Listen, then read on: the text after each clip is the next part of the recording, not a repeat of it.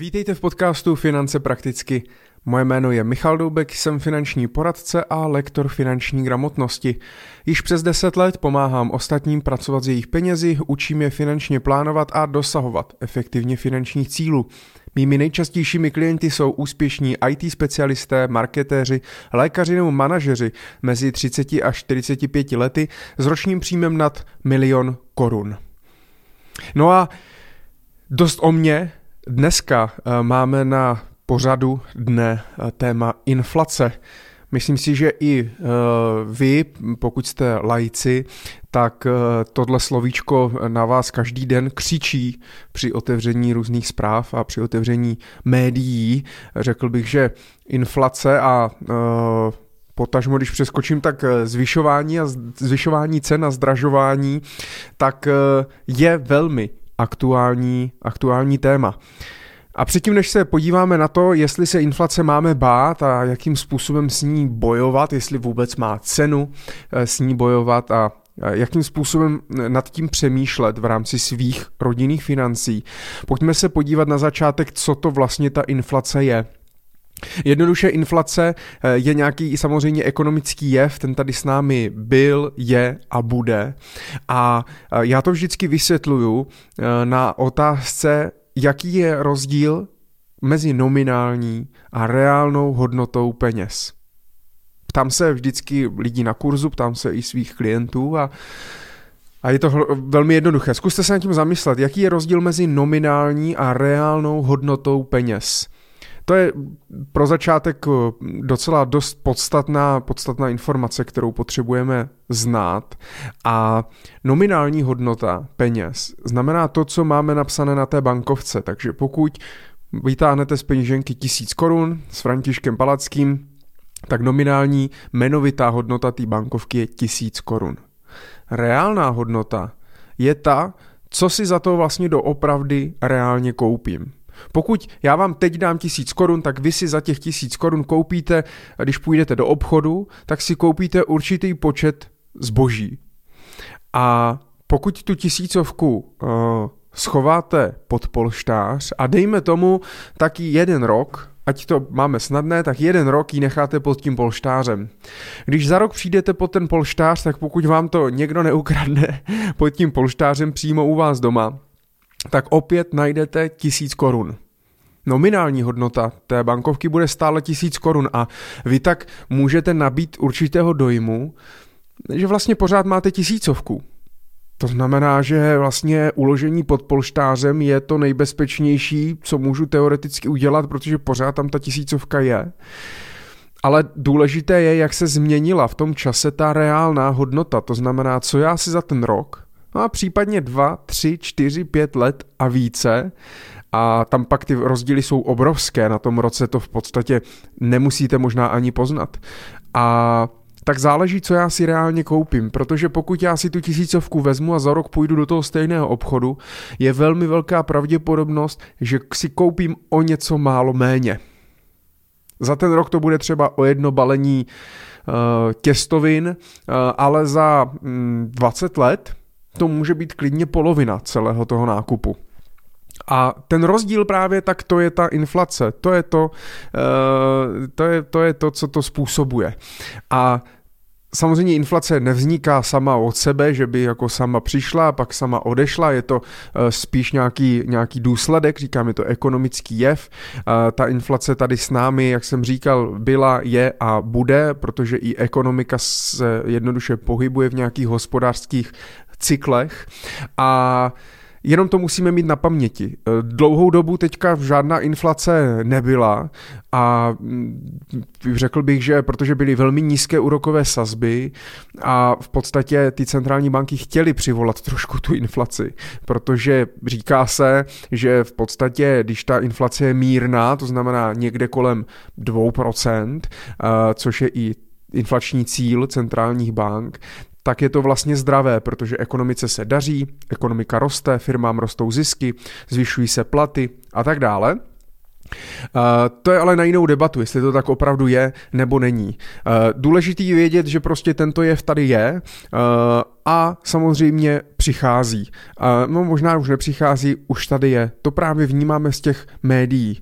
Důležité ještě říct, že ono ve skutečnosti každý tu inflaci máme jinou. To znamená, že jedna věc, že je nějaká vyhlašovaná oficiální inflace, eh, máme samozřejmě víc inflací na základě toho, jakým způsobem se měří v těch novinách, v těch zprávách, nejčastěji je to právě inflace eh, měřená eh, na základě vlastně růstu spotřebitelských cen, takže je prostě nějaký spotřebitelský koš, tak jak máte, jdete do toho obchodu a máte nějaký koš nejčastějších zboží, ale jsou tam i nějaké služby, a měří se právě rozdíl v těch, eh, v těch cenách. Ale vzhledem k tomu, že každý, když půjdeme do toho Lidlu, tak každý ten košík bude mít trošku jiný, tak samozřejmě na každého ta inflace bude eh, působit trošičku jinak. Eh, samozřejmě taky se říká, a spoustu ekonomové se shodnou, že spoustu ekonomů se shodnou na to, že reálně ta inflace je mnohem vyšší než ta oficiálně uváděná, protože některé věci tam prostě nejsou zahrnuty do toho, a tak to je. Ale to je, jsou věci, které vlastně nám ve skutečnosti můžou být úplně jedno. Protože s tím stejně vůbec nic neuděláme. Pravděpodobně budeme stále nakupovat ty stejné věci. A pravděpodobně ta inflace tady s námi bude a jednoduše nic s ní neuděláme. Eh, když se podíváme eh, ještě na nějaký průměr třeba v Americe, protože samozřejmě tam ta ekonomika a ty trhy eh, jsou, mají mnohem větší historii než u nás, tak za posledních 100 let tak průměrná inflace byla někde kolem 2,9% a říká se, že právě průměrná inflace je někde kolem 3%. Ono je to, ten průměr je vždycky zavádějící, protože my jsme na začátku v 90. letech, když tady probíhala transformace ekonomiky, tak jsme inflaci měli vysokou, eh, chvíli mi i dvojcifernou, řekl bych, pak bylo v období, kdy jsme měli inflaci nulovou, eh, to znamená, že on ten průměr je dost zavádějící, ale na tom dlouhodobém horizontu prostě ta inflace 2, 3, 4% jednoduše eh, tady s námi je.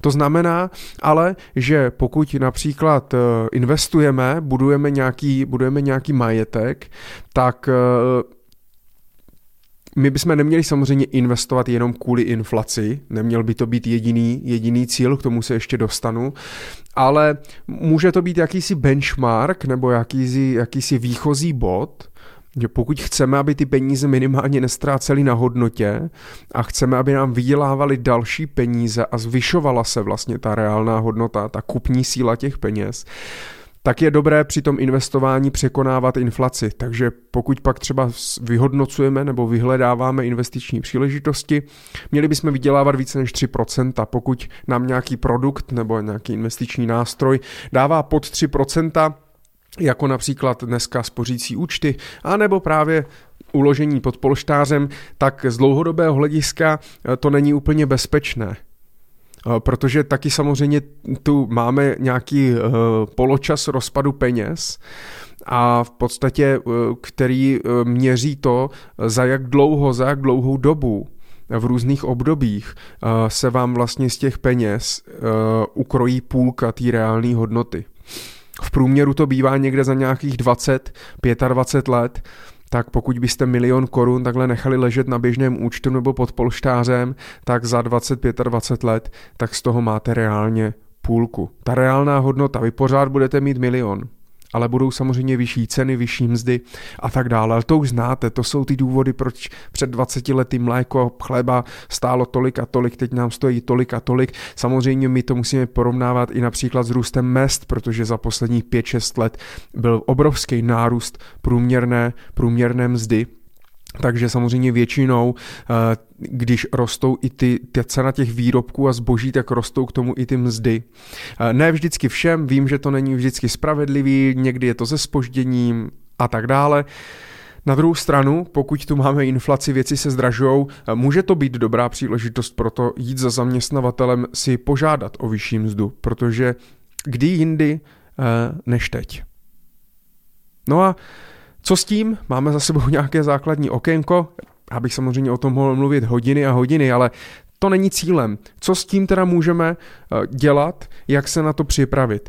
No, důležité je nenechat se, nenechat se spanikařit eh, prostě z těch médií, co teď, protože, eh, jak jsem říkal, zhruba za půl roku, za rok, tak i když ta inflace bude 5-6% a meziročně, meziroční inflace pravděpodobně tolik nebude, protože Uh, jednoduše se to nějakým způsobem někde ustálí a zastaví. Uh, snad teda, ale já tomu věřím. Tak uh, Ono se zase tolik, zase tolik nestane, samozřejmě. Ano, je rozdíl, pokud máte na účtu 100 tisíc korun, je rozdíl, pokud máte na účtu 100 milionů, ale co je velmi důležité a právě proto finanční plánování, pro tvorbu nějaké investiční strategie, pro vyhodnocení, jak, se, jak máme poskládané své portfolio investiční, tak důležité je, co nám říkají naše finanční cíle, které máme ve našem finančním plánu. Co nám vlastně říká finanční, náš finanční plán? První věc je, že žádný finanční plán nemáme, tak eh, ta je přesně jako ideální doba mm, si nějaký finanční plán vytvořit. Pokud nevíte jak, tak samozřejmě můžete navštívit mé kurzy, anebo se, se mnou můžete namluvit na individuální konzultaci, rád vám s tím pomůžu. Pokud finanční plán máte, tak součástí uh, toho finančního plánu jsou nějaké finanční cíle. No a eh, na základě těch finančních cílů, tak máme zase vytvořenou nějakou strategii a nějaký kroky, co máme a co nemáme dělat. Takže bychom přesně, naprosto přesně měli vědět, co s tím. No a uh, ale spoustu lidí se s tím nechá právě mm, rozhodit a, a začne panikařit a tak dále. Pokud prostě mám nějaký krátkodobý finanční cíl, že si chci za půl roku, za rok koupit automobil, nebo se mi narodí dítě, nebo budu chtít rekonstruovat nemovitost a tak dále, tak s tím stejně neuděláte vůbec nic. Pokud budete chtít, nebo vždycky, pokud prostě chcete získat nějaký výnos u svých investic, tak musíte podstoupit nějaké riziko. Ale je otázka, jestli, když ty peníze budete potřebovat za tak krátkou dobu, tak jste ochotní vůbec takové riziko podstupovat. A je v pořádku mít prostě peníze na spořícím účtu, to stejný nějakou krátkodobou, rychlou, likvidní rezervu, prostě tak to je, berte to tak. A když budete mít 50-100 tisíc, já mám 100 tisíc na spořícím účtu s úrokem 0,4-0,5%, jasně, Vadí mi to, je to škoda, ale já ty peníze, ten pro mě je důležitý ten atribut, že ty peníze mám rychle k dispozici. Takže právě na základě těch finančních cílů a na to, když si určíte, na co vlastně tuto konkrétní hromádku peněz já budu potřebovat, tak na základě toho vy pak vytváříte tu investiční, investiční strategie. strategii. No a samozřejmě, když se pak podíváme na, nebo jak jsem říkal, eh, Inflace je především strašák pro ty dlouhodobé cíle, protože pokud jsme se bavili o tom, že za 25 a 20 let můžu mít eh, ze svých peněz půlku eh, reálné hodnoty, tak to už je samozřejmě problém. Je to problém, pokud si na důchod spoříme eh, ve starém penzijním připojištění, eh, kde investujeme pouze do státních dluhopisů, které nám prostě generují výnosy pod výši inflace. Je to problém, pokud spoříme ve stavebním spoření, je to problém, pokud máme peníze na spořícím účtu a tak dále. Tohle je potřeba si uvědomit, že hlavně na tom dlouhodobém horizontu je právě problém tady ta inflace a to znehodnocování těch peněz. A jediné, co můžeme chránit, tak je právě investovat do nějakých aktiv, které mě před tou inflací aspoň trochu ochrání. No a z dlouhodobého hlediska, a já to říkám ve, svých, ve všech svých podcastech samozřejmě, tak eh, pro mě to jsou dvě aktiva, to, je akci, to jsou akcie, to znamená podíly ve firmách, ať už neveřejně obchodovatelných nebo veřejně obchodovatelných, jen podíl v tom biznisu a podíl v nějakých nemovitostech, vlastnictví nějakých nemovitostí, případně pozemků, nehnutelností.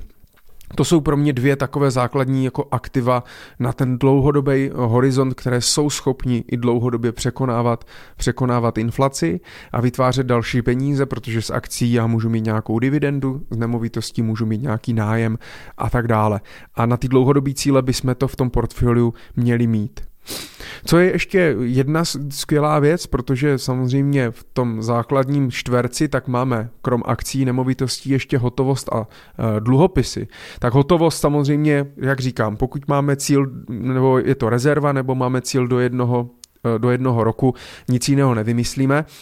U těch dluhopisů záleží opět jaké, jestli to jsou státní dluhopisy, korporátní dluhopisy, hodně se to liší právě rizikem, to znamená že jsou různé korporátní dluhopisy, které nám slibují 7-8% ročně, eh, takže na první pohled ano, překonají nám inflaci i poměrně vysokou, peníze se neznehodnocují, uh, horizont je, třeba ten dluhopis může být na 3-4 roky, takže i vlastně docela krátkou dobu, že to tam nemusí mít fixované 20 let, ale jste opravdu schopni vyhodnotit uh, to riziko s tím dluhopisem, protože podstupujete to kreditní riziko, že ten emitent, ta firma, která si od vás půjčuje peníze, jednoduše nebude schopná vám to splatit na konci. A mně už se to reálně stalo, uh, takže uh, Vím, jaké to je a není to moc, moc příjemné. Na první pohled to vypadá skvěle, vyplácí vám pravidelně nějaké úroky a na konci vám řeknou, my nemáme. Takže o tom, když tak natočím ještě nějaký díl, ale uh, Zaplať pámu na to, že existují ještě takzvané protiinflační eh, státní dluhopisy České republiky, to znamená ministerstvo financí emituje tento druh protiinflačních dluhopisů. Když si dáte do Google protiinflační dluhopisy nebo na YouTube, tak vám vyjede spoustu informací i videí od kolegů, kteří na to natáčí, dělají na té různé analýzy a tak dále. Eh, emitují tyto dluhopisy už tuším třetí rok. A výhodou takových dluhopisů je to, že vám vlastně pokryjí, nebo ten kupon, ten úrok, je ve výši právě té vyhlašované inflace. Takže pokud se bojíte inflace, máte nějakou vyšší jednorázovou částku, kterou nebudete nějaký, nějakou dobu potřebovat, tak ty protiinflační dluhopisy můžou být nějakým řešením. Ten protiinflační dluhopis je standardně na 6 let, ale každý rok vy můžete část eh, zadarmo odprodat, takže je to takový roční termínovaný vklad, eh, který vám pokryje jakoukoliv výši inflace. A myslím si, že to je poměrně, poměrně fair, nebojím se toho, že by, i když samozřejmě čteme, že se Česká republika zadlužuje a tak dále, tak já se nebojím toho, že by jsme během dvou, tří let měli nějak krachovat nebo dělat nějakou měnovou reformu a tak dále a měli bychom se přibližovat ekonomické, ekonomice Latinské Ameriky a, a Blízkého východu a tak dále, Afriky. To si nemyslím, myslím, že se máme ještě pořád poměrně poměrně dobře, nebo jsme schopni to zvládnout ekonomicky. No a proč zase jako od toho státu, když už platíme něco na daních a tak dále, tak proč vlastně e, tomu státu teda nepůjčit, a nezískat od toho právě tady tuto, tuto odměnu. Ale zase neupínejte se na ty protiinflační dluhopisy jako řešení na všechno. Jsou lidé, kteří prostě tam nasypou všechny peníze bez rozmyslu, protože jenom se bojí třeba inflace. Spojte to s tím finančním cílem. Každý ten finanční cíl tak má nějaký časový horizont, kdy já si ho chci splnit, má nějaký atributy, jestli ty, ty peníze budu potřebovat jednorázově, nebo budu z toho čerpat nějakou rentu průběžně po nějakou dobu. To všechno hraje roli potom, jak bude vypadat to výsledné investiční portfolio. Takže mm, Inflace samozřejmě může být z dlouhodobého hlediska nepříjemná, ale já bych se jí nebál. Pokud budete mít finanční plán, pokud eh, budete mít k sobě nějakého finančního nebo investičního poradce, který vám s tím může poradit a může vás doprovázet tou cestou ke splnění finančních cílů, eh, budete investovat, budete investovat do nějakých aktiv, které vám prostě budou generovat další peníze, budou uchovávat tu hodnotu, jako jsou podíly ve firmách, nemovitosti, eh, pozemky a, a tak dále, tak eh, dlouhodobě se opravdu té inflace eh, bát nemusíte, protože zase buďme mm, nohama na zemi, myslím si, že nás se to neutrhne a nečeká nás dvouciferná nebo snad trojciferná inflace. Takže buďte v klidu, Investujte s rozmyslem a opatrně, především podle nějakého finančního nebo investičního plánu. A jak říkám, pokud budete chtít poradit, tak samozřejmě kdykoliv mi můžete napsat na poradce zavináč michaldoubech.cz a domluvíme se individuální konzultaci, sestavíme finanční plán a pokud hledáte nějakého parťáka na dlouhodobou spolupráci, tak jsem tu pro vás. Podívejte se na www.michaldoubech.cz, tam najdete více informací. Tak díky, že jste to doposlouchali až do konce a já se budu těšit někdy zase příště u dalšího dílu. Ať se daří.